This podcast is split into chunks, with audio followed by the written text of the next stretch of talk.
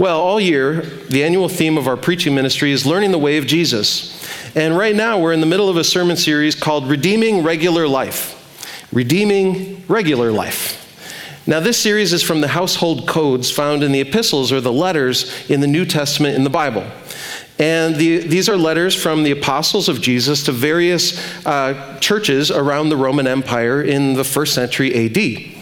Now, in their day, household codes were common, and they addressed the way our basic relationships, meaning regular life, ought to work.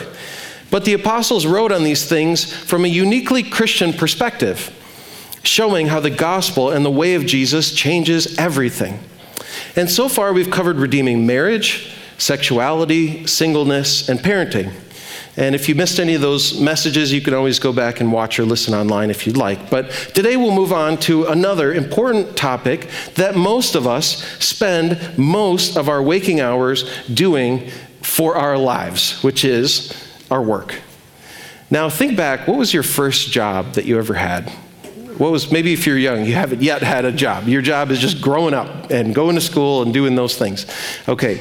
Uh, but what was the first job that you had? For me, it was throwing bargain bulletins at houses while I rode my bike around my neighborhood. Um, I don't know what your first job was. I definitely applied to Dairy Queen, which was near my house, and was rejected as a dilly dipper, which I'm still bitter about to this day. But fortunately, my career path after that trended up. So I was not deterred by the Dairy Queen. Well, so this, our work is something that most of us spend most of our waking hours doing for most of our lives. And as I've said before on this topic, if we don't understand how the way of Jesus impacts and transforms our work, we are going to miss a huge part of life and how our faith connects with our work. Now, work for our sermon this morning can be done in the home or outside the home. It can be paid or unpaid. There is a, a, a ton of very helpful and good work that is done without a paycheck. So, but how does the way of Jesus transform our work? What would be a uniquely Christian perspective on the relationships that we have in our workplace? Well, if you have a Bible or Bible app, please take it and open it to Colossians chapter 3, starting with verse 22. Colossians 3, verse 22. We'll put it up on the screen for you as well. So we're going to read through this text and then we will unpack it together. Verse 22 Slaves, obey your earthly masters in everything, and do it not only when their eye is on you and to curry their favor, but with sincerity of heart and reverence for the Lord. Whatever you do, work at it with all your heart as working for the Lord, not for human masters, since you know that you will receive an inheritance from the Lord as a reward. It is the Lord Christ you are serving. Anyone who does wrong will be repaid for their wrongs, and there is no favoritism. Masters, provide your slaves with what is right and fair because you know that you also have a master in heaven. This is God's word. Now, before we go any further, we have to address the elephant in the room and remember that slavery in the first century AD in the Roman Empire was very different than what many of us think of slavery from our nation's history. So, first, slavery was widespread, not a majority of people oppressing a minority. Uh, during this time, up to 50% of the Roman Empire would have been considered a slave or a bond servant, as is sometimes used in different Bible translations, with nearly every civilization in history practicing slavery. So, second, slavery wasn't exclusively based on race. War captives and debt were the two main sources of slaves.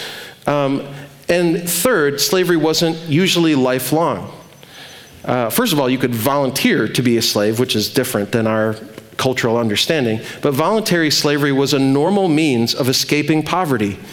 And household slaves could rise to become trusted confidants with great responsibility. Think in the Bible of Joseph, who was a slave in Potiphar's house in Genesis. So, for all these reasons, this ancient view of master slave or master bondservant, that relationship is probably closer, although it's not exactly the same, but it's closer to an employee employer relationship uh, in work today. To be clear, the Bible does not approve of slavery as an institution. The Apostle Paul explicitly says that slaves, if slaves can gain their freedom, they should do so. And of course, one of the great implications of the gospel is freedom from the ultimate enslavement to sin. So, with all that said, this is uh, necessary to understand what the Apostle Paul is talking about. In fact, I would say even here we see some of the ideas that are uniquely Christian about the relationship between a master and a slave undermine the very idea that a slave was somehow different in value than their master. In fact, it's hard to uh, imagine how slavery would ever have been abolished if not for the Orthodox Christian teaching on the value of human beings as image bearers of God, regardless of race, class, or anything else. And the idea that our common faith makes us brothers and sisters in Christ. These are truly revolutionary ideas. So, okay, with all that said, let's go back and work through the text and what it says. Look back at verse 22. Slaves, obey your earthly masters in everything, and do it not only when their eye is on you and to curry their favor, but with sincerity of heart and reverence for the Lord. Okay, so the first thing that we see here is the way of Jesus changes how we work. In his letter to the Colossians, the Apostle Paul applies the principle that we've looked at several times, found in Ephesians 5, verse 21, which is this Submit to one another out of reverence for Christ. Now, Paul doesn't include that principle here in his letter to the Colossians, but it's very much, uh, it very much pertains to that principle in his letter to the Ephesians. So, Paul applies this principle of mutual submission, first to marriage and then to parenting, and now here to the relationship between slaves and masters. So, for Christians, the same principle for our other household relationships ought to apply to our work relationships as well. Well, what does it look like to submit to one another out of reverence for Christ at work? Well, it means that we should do our job not only when other people are watching, when their eye is on you, Paul says, and not only to advance ourselves or personally benefit to curry their favor, but Paul says with, we should work with sincerity of heart and reverence for the Lord. So, what does this mean? Well, first, sincerity of heart means that we put our whole heart into our work.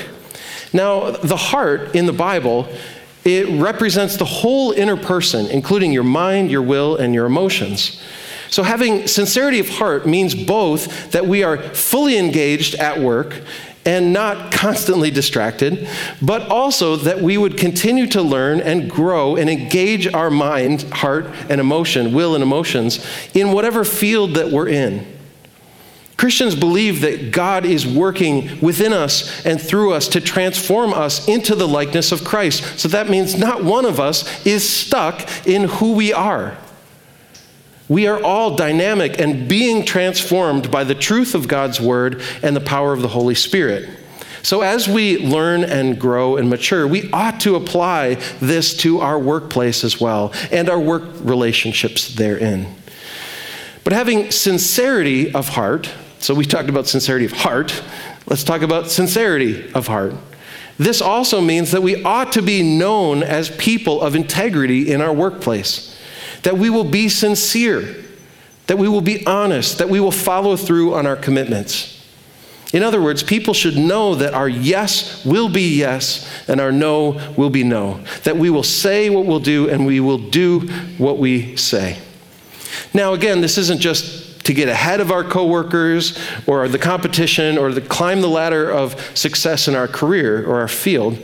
The Apostle Paul gives a uniquely Christian reason in saying that slaves should work like this out of reverence for Christ. He continues with this point in verse 23. Let's look at that again. Whatever you do, work at it with all your heart as working for the Lord, not for human masters, since you know that you will receive an inheritance from the Lord as a reward. It is the Lord Christ you are serving. Okay, that's pretty clear. So the way of Jesus changes how we work, but it also changes who we work for. Paul says that it is the Lord Christ you are serving in whatever your job might be. It doesn't matter what you do for work or whether other people look up to you or what you do for work um, and whether people tend to look down on you or what you do. It doesn't matter if your boss or your coworkers notice you or show a proper degree of appreciation and respect for your work. It doesn't matter how much you get paid or whether you get paid at all. We have a higher authority, and no matter what we do for work or how others respond to or value our work, we actually work for Him. When we serve others, we are actually serving Him. When we speak to others, we are actually speaking to Him. No wonder we're called to work at it with all our heart. Why? Because we have the privilege of working for the King of Heaven. And we believe that one day Jesus will return and the dead will be raised and all will stand before him to give an account to him of our lives. And surely this includes what we did with our work and how we did our work. And it is this future day that Paul is thinking of when he says that we will receive an inheritance from him as a reward. Now, this is the only form of compensation. This is the only compensation and benefits package that should matter to us. It's the only one that will last forever. Money is important, don't get me wrong, but money comes and goes. Recognition and honor might feel nice, but those too come and go. But the inheritance that Jesus gives includes not only the riches of the whole kingdom of heaven as adopted sons and daughters of God, but Jesus himself. He is our reward. And by faith in him, we can be assured of this outcome. We don't have to wonder if it will turn out in our favor in the end. Like if God will somehow scale the good deeds of our life and hopefully let us in. That's not how it works. We can rest assured because God has promised this for our future by faith in His Son Jesus. We don't have to simply hope for the best. We can trust that this is our future. And this future hope changes how we think and how we act, including how we work in our present. But this is a broken world, and, and things don't always work how they're supposed to work. And sometimes people or systems or companies are inefficient or downright corrupt. So, how does this future hope that Paul points to here apply in those situations? Well, look again at verse 25. Paul says, Anyone who does wrong will be repaid for their wrongs, and there is no favoritism. Okay, again, this is future hope that Jesus will return and judge the living and the dead and make all things new. This provides an answer to the brokenness of our work and our lives here and now. In that future day, Jesus will set every wrong to right for those who have faith in him. Every sin, every evil, even every snub or moment of disrespect or dishonor will be made right. He is perfect and He is a perfect judge. The Lord knows the thoughts and motives of the human heart, and He doesn't show favoritism. Now, friends, this is such good news because God is not impressed or influenced by the things that impress us or influence us. He is not impressed or influenced by wealth. He's not impressed or influenced by power. He values all people and judges all people equally. Now, it may seem like some people, especially powerful people, get to do seemingly whatever they want and get away with it. I'm sure we could all think of examples of people like that in our workplace, in our industry, or maybe in the world. Often in the business world, so long as you keep making money, most people are willing to overlook moral issues or problems with someone's character. Of course, that's not limited to the business world, is it? The end justifies the means from a worldly perspective.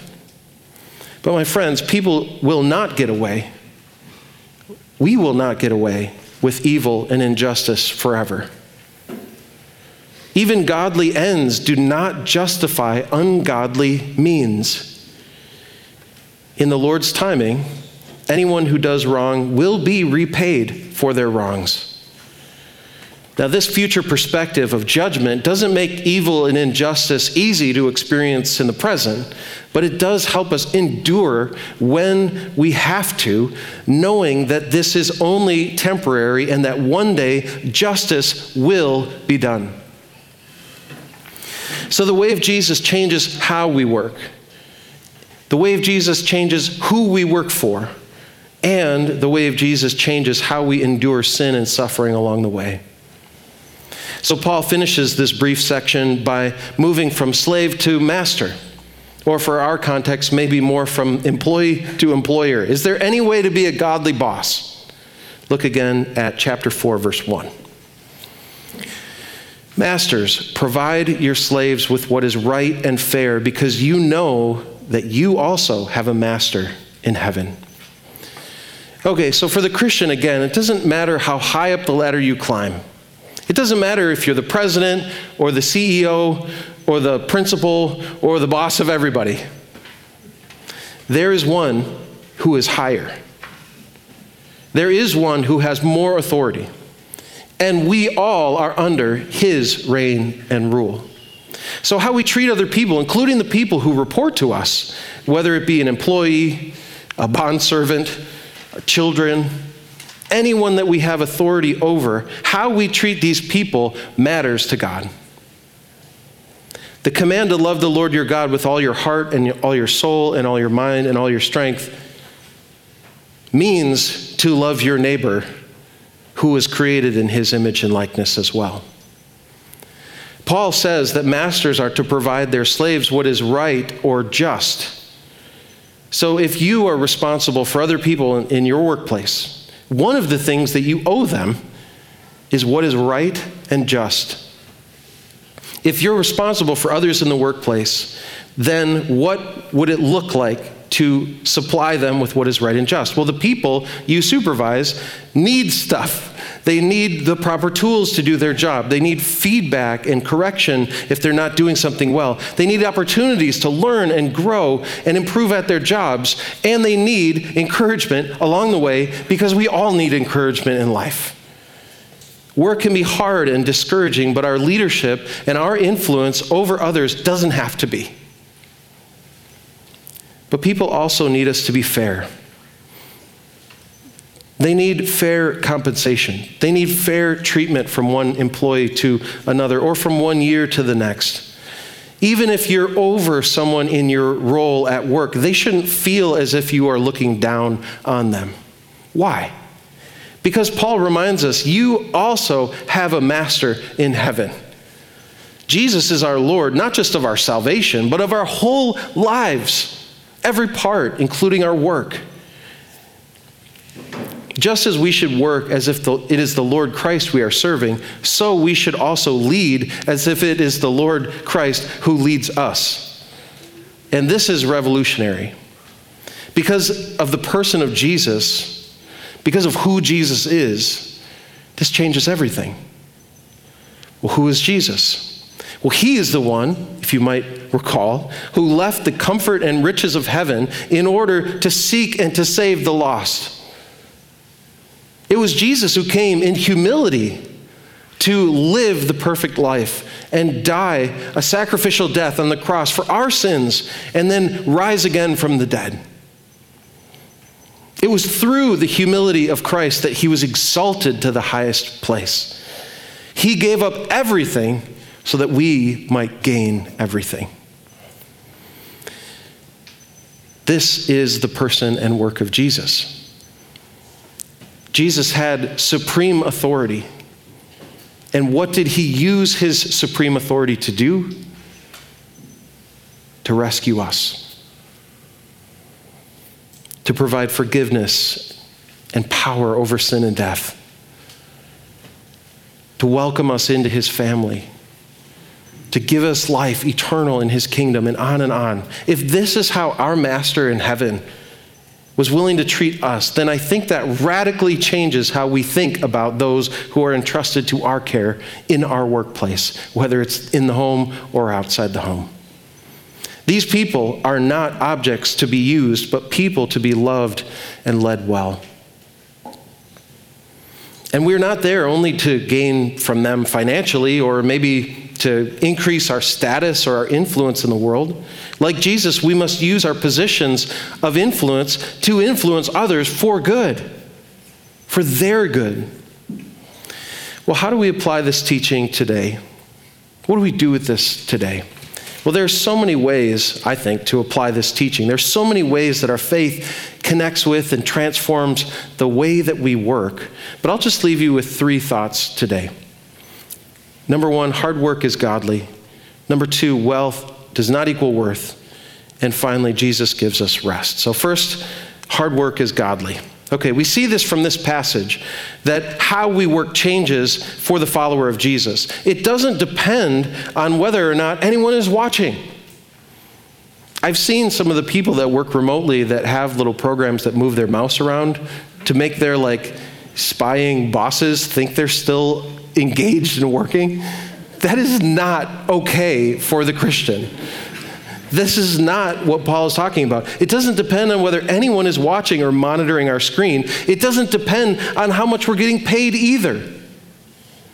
It is important, but Christians are called to work as if the Lord Jesus was our boss, that He is our master. So surely that means that with all of our heart, our effort must be given. We must give our all. Now, of course, there are seasons of work when we're more busy and seasons when we are less busy. And that's not what I'm talking about.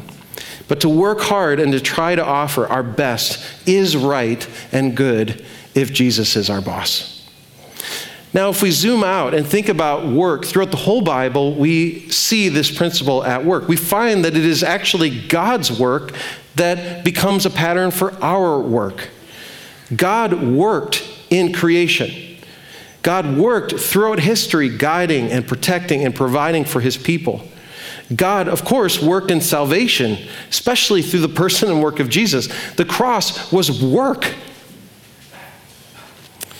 And ever since, God has worked in sustaining life and saving and sanctifying us by his Son and Spirit. So, this means that work isn't simply a product of the fall to sin. Work is not inherently part of the curse. Human work was part of the creation mandate of humanity to be fruitful and multiply, to fill the earth and subdue it, to work the garden and take care of it, and so on. So when we work hard in life to bring life where there is no life, we're working like God. When we work hard to bring order into chaos, we are working like God. When we work hard to bring light into darkness, we are working like God. Now, of course, this is a broken world, as I've said. And sometimes sin impacts and, of course, affects our work in ways that are sometimes obvious and sometimes not. Which leads me to point number two wealth does not equal worth. So, one of the main idols of our work, one of the main things that can replace God in our hearts and our minds and imagination is money. And that money often comes from our work, what we get paid, our income, our salary, and so forth. And it can be tempting to think that our personal worth is tied to our income or the wealth that we're able to earn from our work. But this is simply not true. Just as a baby has value and worth in the womb, not because of its potential or age or whatever, but because it is an image bearer of God, so in the same way does a person have value and worth regardless of how much money they make or save. This is why many jobs that are unpaid are still worth doing. For example, it's costly to have and raise kids. You can say amen if you'd like. the pay is terrible, but it's one of the most important jobs we could do. Whether it's raising your own biological children or fostering kids or raise, helping raise someone else's kids through serving or seeking to influence them here in church, in childcare, in midweek, youth group, or whatever, our culture says that the more money that you make, the more important and valuable you are. But this is not true. This is why wealth is such a common idol. But if the gospel is true, and if Jesus died for all people, regardless of wealth or class or title or accomplishments, then our wealth does not equal our worth. Finally, as we close today, even though hard work is godly, I want to end with an invitation to rest. Jesus gives us rest. My friends, we work in a broken world, and it can be exhausting. We call it a rat race, and honestly, some days it feels worse than that. Sometimes our work just doesn't work out. Sometimes our projects or our positions fall short of our expectations. Sometimes we might lose a job unexpectedly, or we invest in something and it doesn't pan out. And these things can be so frustrating and difficult to deal with. Sometimes we might become close friends with our coworkers, and those relationships can be a real joy. But other times, the people we work with can be some of the ones who test our patience and character the most. At my old job, I had a very close coworker, and we, we traveled together. We, we met with customers together. We did trade shows together. We spent loads of time in the car together. And he ended up dying of cancer. And it was very hard on me and others in our workplace. But remember, it was God who not only modeled rest in work, in his work of creation, but it was God who commanded us to remember the Sabbath and rest from our work. And it was Jesus who said, Come to me all you who are weary and burdened, and I will give you rest. Take my yoke upon you and learn from me, for I am gentle and humble in heart, and you will find rest for your souls. For my yoke is easy and my burden is light. So while we remember that hard work is godly, and we are careful to remember that our wealth does not equal our worth, through all the ups and downs of our work lives, through the joys and the difficulties of our relationships with our coworkers and our bosses and cranky customers and other people that we get the delight of encountering in our work life. Through the victories, through the losses, we must remember that Jesus gives us rest. And this is not just rest for today or rest from a relaxing weekend. He offers us rest for our souls, both now and forevermore. So let us look forward as Paul did, with eager anticipation of the return of Christ and the eternal rest that we will find in his kingdom. Let us pray. Lord Jesus, you have taught us to work and work hard. You have modeled for us how to work and rest. Lord Jesus, you have called us into the work that you, to join you in the work that you are doing in the world. And I just can't imagine a higher calling, a, greater purpose to drive us ahead in our work. But Lord, we struggle Sometimes we struggle to engage, we struggle to speak and act according to the character that we know that is your way. We struggle with the losses and the difficulties and disappointments of our work. So, Lord, would you help us now? Would you give us faith? Would you give us wisdom? Would you give us encouragement to continue to move forward and do the good works that you have prepared in advance for us to do. We trust you and we love you, and we pray all this in Jesus' name. Amen.